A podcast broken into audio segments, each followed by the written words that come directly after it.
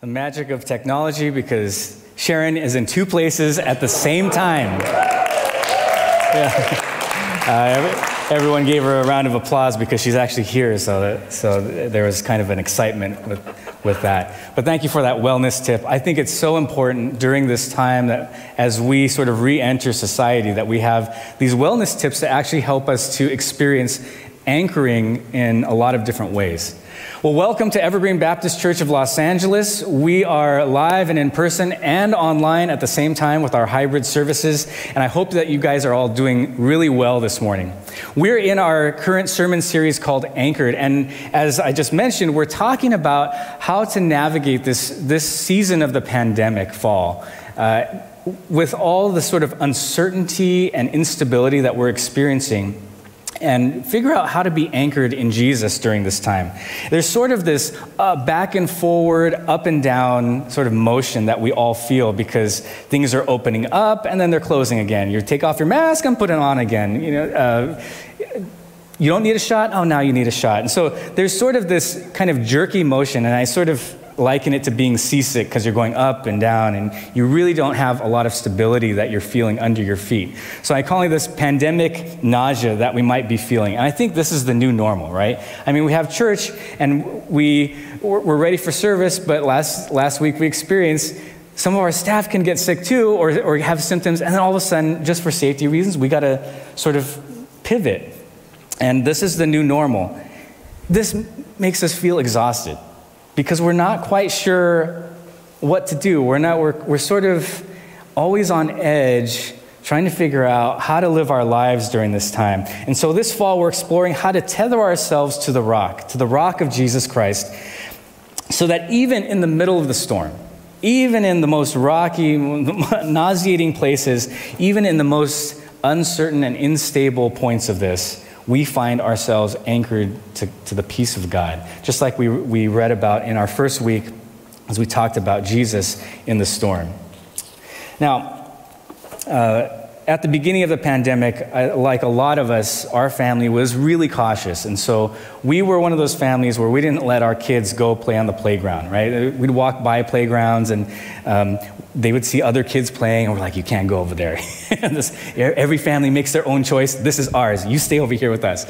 And so uh, early this spring, we decided, you know what? We feel more comfortable now. Let's, uh, you know, we had heard, learn more about the pandemic. Let's let our kids play on the playground. And so we let them play on the playground. And this is kind of the first time that our kids had been exposed to other children their age. They, they go on the playground, they start playing, and this little boy comes up to our daughter Annabelle, and he's like, he's like eager to play with her, right? And Annabelle just like goes up to him and goes, mm no. And part of me was like, well, good for you. Keep that practice for the next 18 years. Um, the other part of me just felt this sense of sadness, like, oh, that's how we all are right now, aren't we? When people come up to us, we're like, oh, oh, uh, let me see your vaccination card. Uh, do you have a mask? We're sort of, we sort of have this hesitation with, with people because we're just not used to it. And so what Annabelle did, I feel like, oh, that's, that's kind of me too. That's kind of all of us. For a year and a half, we've been living these isolated and distanced lives. My therapist says it actually takes six weeks, six weeks to rewire your brain so that a new habit or new practice can become habit. Well, it has been a lot longer than six weeks, and my brain is rewired to be a little more distanced from everybody else. And so, for good reason, we were trying to, to fight this pandemic and take care of our loved ones. Our favorite restaurants and hangouts closed down, the church shut its doors, and even when we went out, we had to stay six feet from all the people around us. Even here, we're, we're still sort of practicing uh, physical or social distancing here at, at church. And while necessary, I think all of this had its side effects on us too.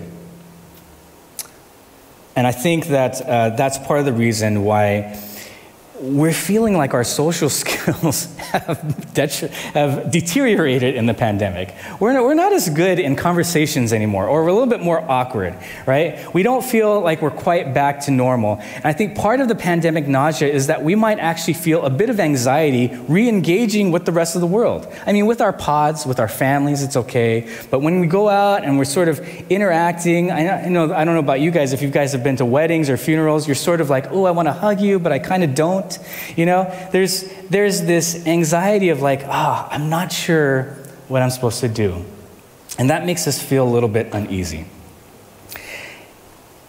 And I think that cautiousness is, um, is a sign that we might need we might need just to feel a little bit more peace right now as we re-engage, as we re-enter society. I want you to turn with me, if you have your Bibles, if you have your apps uh, at home, if, uh, to the Gospel of Luke, chapter 8. And we're going to be looking at the story in, God, in uh, the Gospel of Luke, chapter 8, starting at verse 26, about the Gerasene demoniac. And in Luke chapter 8, we find Jesus in the area of the Gerasenes, just off of the Sea of Galilee. And it's here that Jesus meets a demonized man who's been living away from people for a very long time. Let's read starting at verse 26. It says, They sailed to the region of the Gerasenes, which is across the lake from Galilee. When Jesus stepped ashore, he was met by a demon possessed man from the town. For a long time, this man had not worn clothes or lived in a house, but had lived in the tombs. When he saw Jesus, he cried out and fell at his feet, shouting at the top of his voice, What do you want with me, Jesus, Son of the Most High God? I beg you don't torture me. For Jesus had commanded the impure spirit to come out of the man. Many times it had seized him, and though he was chained hand and foot and kept under guard, he had broken his chains and had been driven by the demon into solitary places. Jesus asked him, What is your name? Legion, he replied, because many demons had gone into him. And they begged Jesus repeatedly not to order them to go into the abyss. A large herd of pigs was feeding there on the hillside. The demons begged Jesus to let them go into the pigs, and he gave them permission.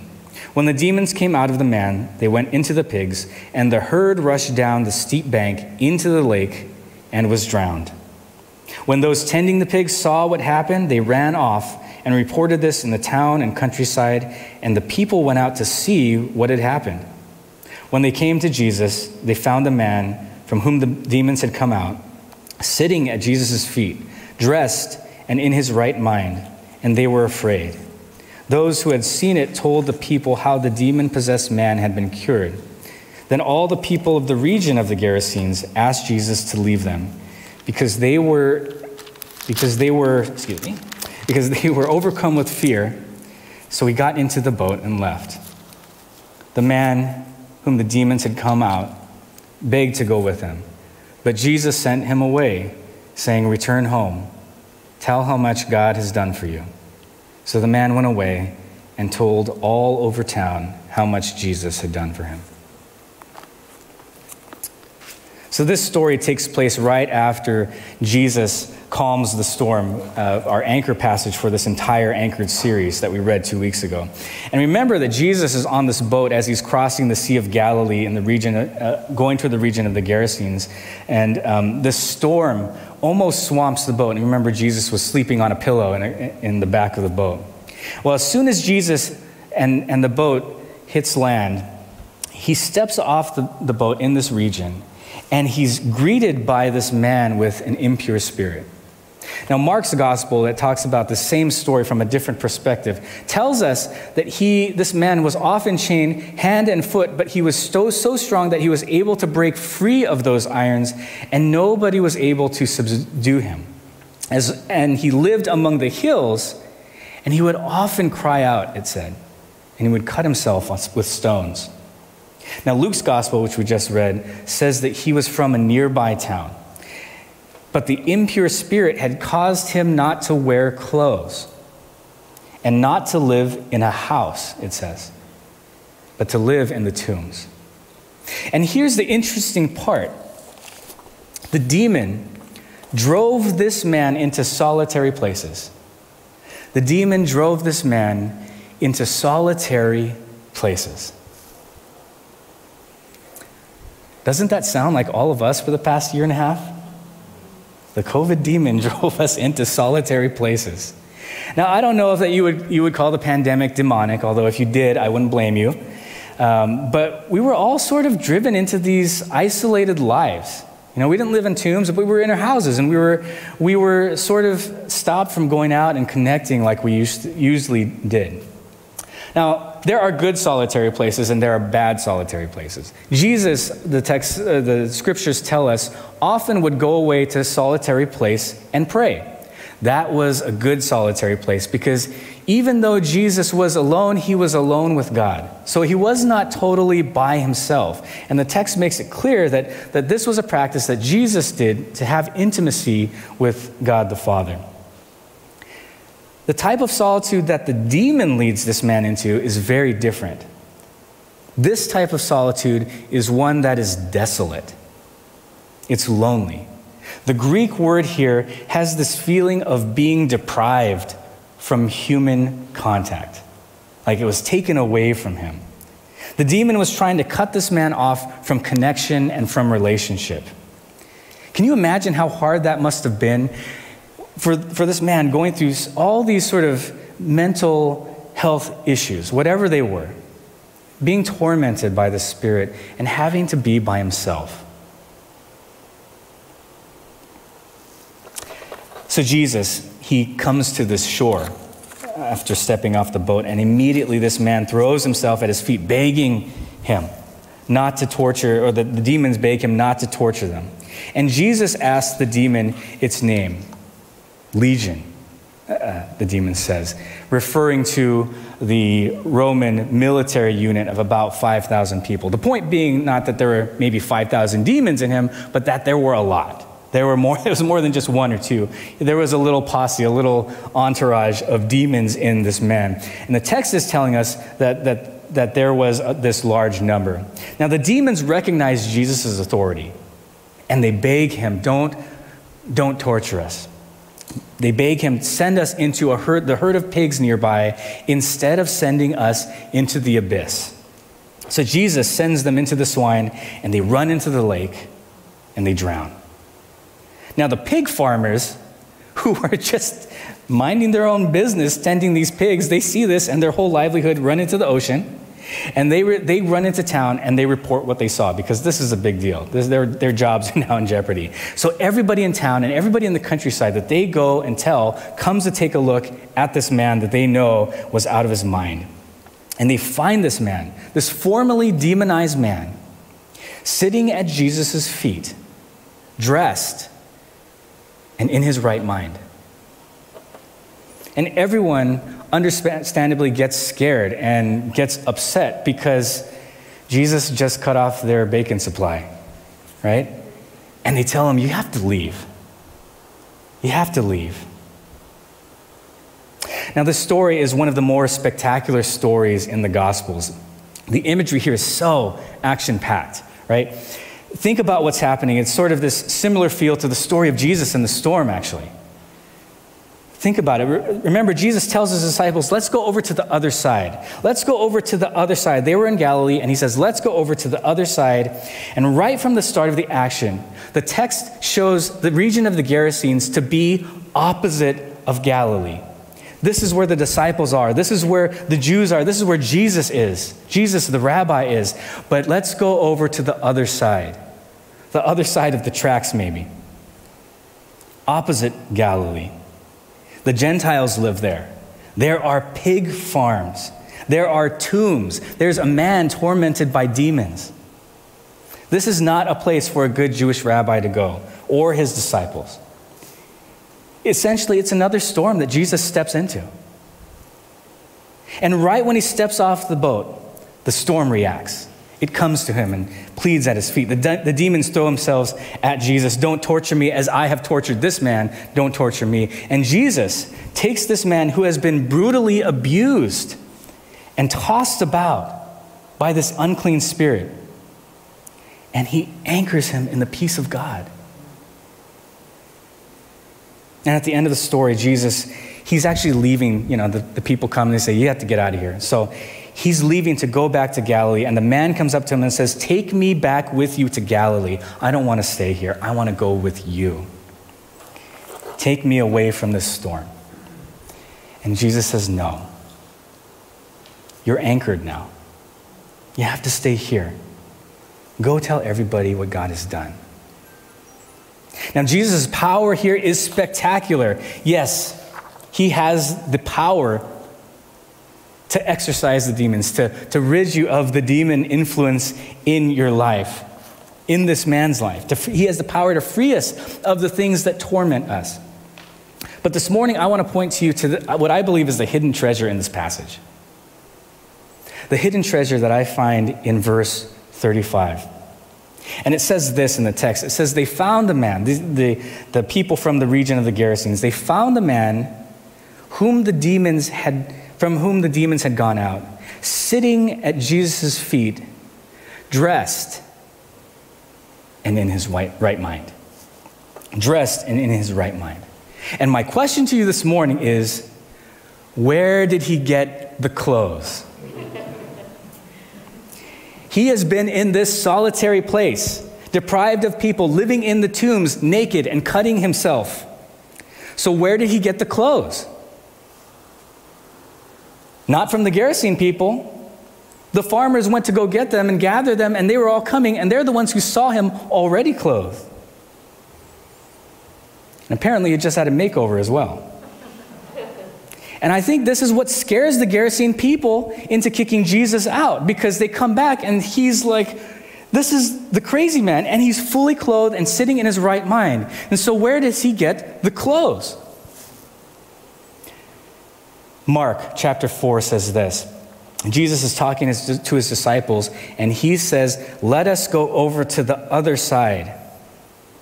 And the text in that first, remember we talked about this two weeks ago, the text says, leaving the crowd behind, they, they took him along just as he was. They took Jesus along just as he was in the boat.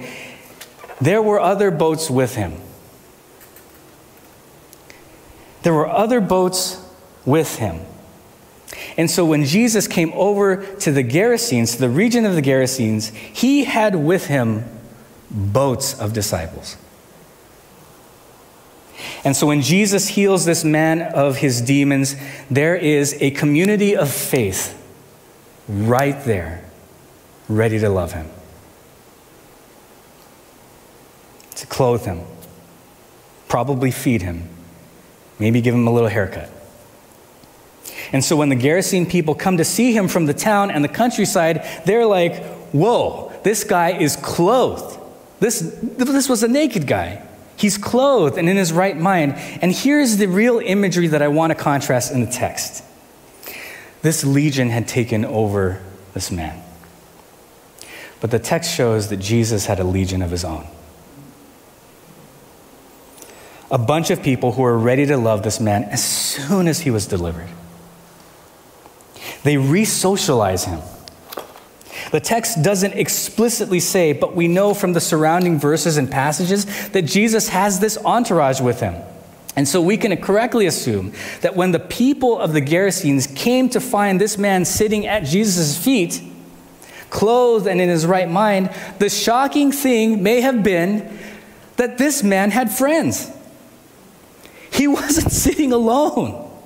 There were all the disciples sitting there with him. And that's the shocking thing. Oh my God! The crazy man, the crazy naked man, is sitting amongst friends. He actually has a community now. He is surrounded by other people. And I think that's the gift of God for us today. To consider that while Jesus' power is the activator in the story, the real anchoring presence actually comes from the community of faith who helps us to stay in our right mind. God, we need to be in our right mind right now. This week, I want, us to, I want to invite us to consider the anchoring spiritual practice of community. The discipline of community is more of a general category. There's lots of ways that you can practice it small groups, accountability partners, uh, going to worship service, uh, fellowship groups. There's all sorts of ways that you can uh, engage in the spiritual practice of community. Pre pandemic, in the pre pandemic world, most of us were probably engaged in a lot of these ways. But since then, as we look at reentry and we sort of feel that anxiety, we may have find ourselves a little bit more cut off, a little bit more isolated, and that's totally understandable, but that's where we are.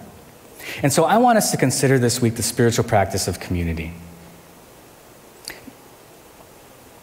And I want us to consider that being in community is actually a spiritual discipline for us right now. That we have to, uh, we have to take a step of faith to engage now because we're not used to it. Whether that be in person or online, I mean, we can do it in a lot of ways. However, we're sort of feeling comfortable right now, we can take that next step. Maybe meeting a group online or maybe uh, meeting in person. And I believe this is where, in community, where God can grow, can grow us in relationships that makes God's love real for us in our lives. Where we can actually experiencing the anchoring and the peace of God, being tethered to this peace of God in a very real way through the experience of being with each other. All of us here, I think, are experiencing that right now. Maybe you've come from your homes and you haven't seen a lot of people, but now you're here and there's this sort of, oh, it normalizes us, it tethers us, it, it anchors us, and I think that's God's gift to us. It was God's gift to this man in the passage. I think it's God's gift to us. Adele Calhoun, in her popular spiritual disciplines handbook, says this. She says, The family of God is not simply a utilitarian concept, it is a loving organism where every part belongs and finds its health in right relationship to every other part. Let me read that again. Where every part belongs and finds its health in right relationship to every other part. No part is meant to function alone. As we continue on our journey of reentry, I think it's critical that we re engage in community. And there's a lot of risk out there, yes. And it's about, right now, I think it's about figuring out what we're willing to risk and what we need because we can't go on living like this forever. In the coming months, we're going to be, the staff is working on ways that we can actually engage in community perhaps once a month where we gather together outdoors in a safe way. We have a lot of our programming starting up online and in person. We heard about the youth group, we heard about the online baking class. We're trying to re engage in community because we believe that it's actually a spiritual necessity for us right now. It's a mental health necessity too, as, as uh, you know, we heard from Sharon this morning. We're trying to have all these options available so that none of you feel alone right now. Because this is a long time to be isolated. The point being that we're the family of God and no, no part is meant to function by ourselves. The pandemic has driven us to isolated places and has negatively impacted our mental health. But God gives us this community of faith to experience anchoring and tethering to his stability and to his peace, to help us all sit before Jesus in our right minds. So this month, I invite you to, to engage in this spiritual practice of community. If you don't know where to start, you can find a list of all those opportunities in my weekly email or online on, our, on the homepage of our website where it lists all the activities that are happening this week. I invite you to do that and experience God's gift to us this week. Thank you. Let's pray.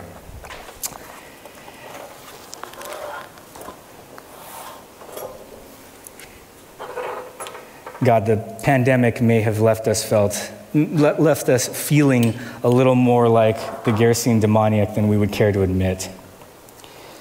We have been driven to isolated places for good reason. And some of us are still cautious about re engaging for good reason. But we also know that we're not meant to be alone.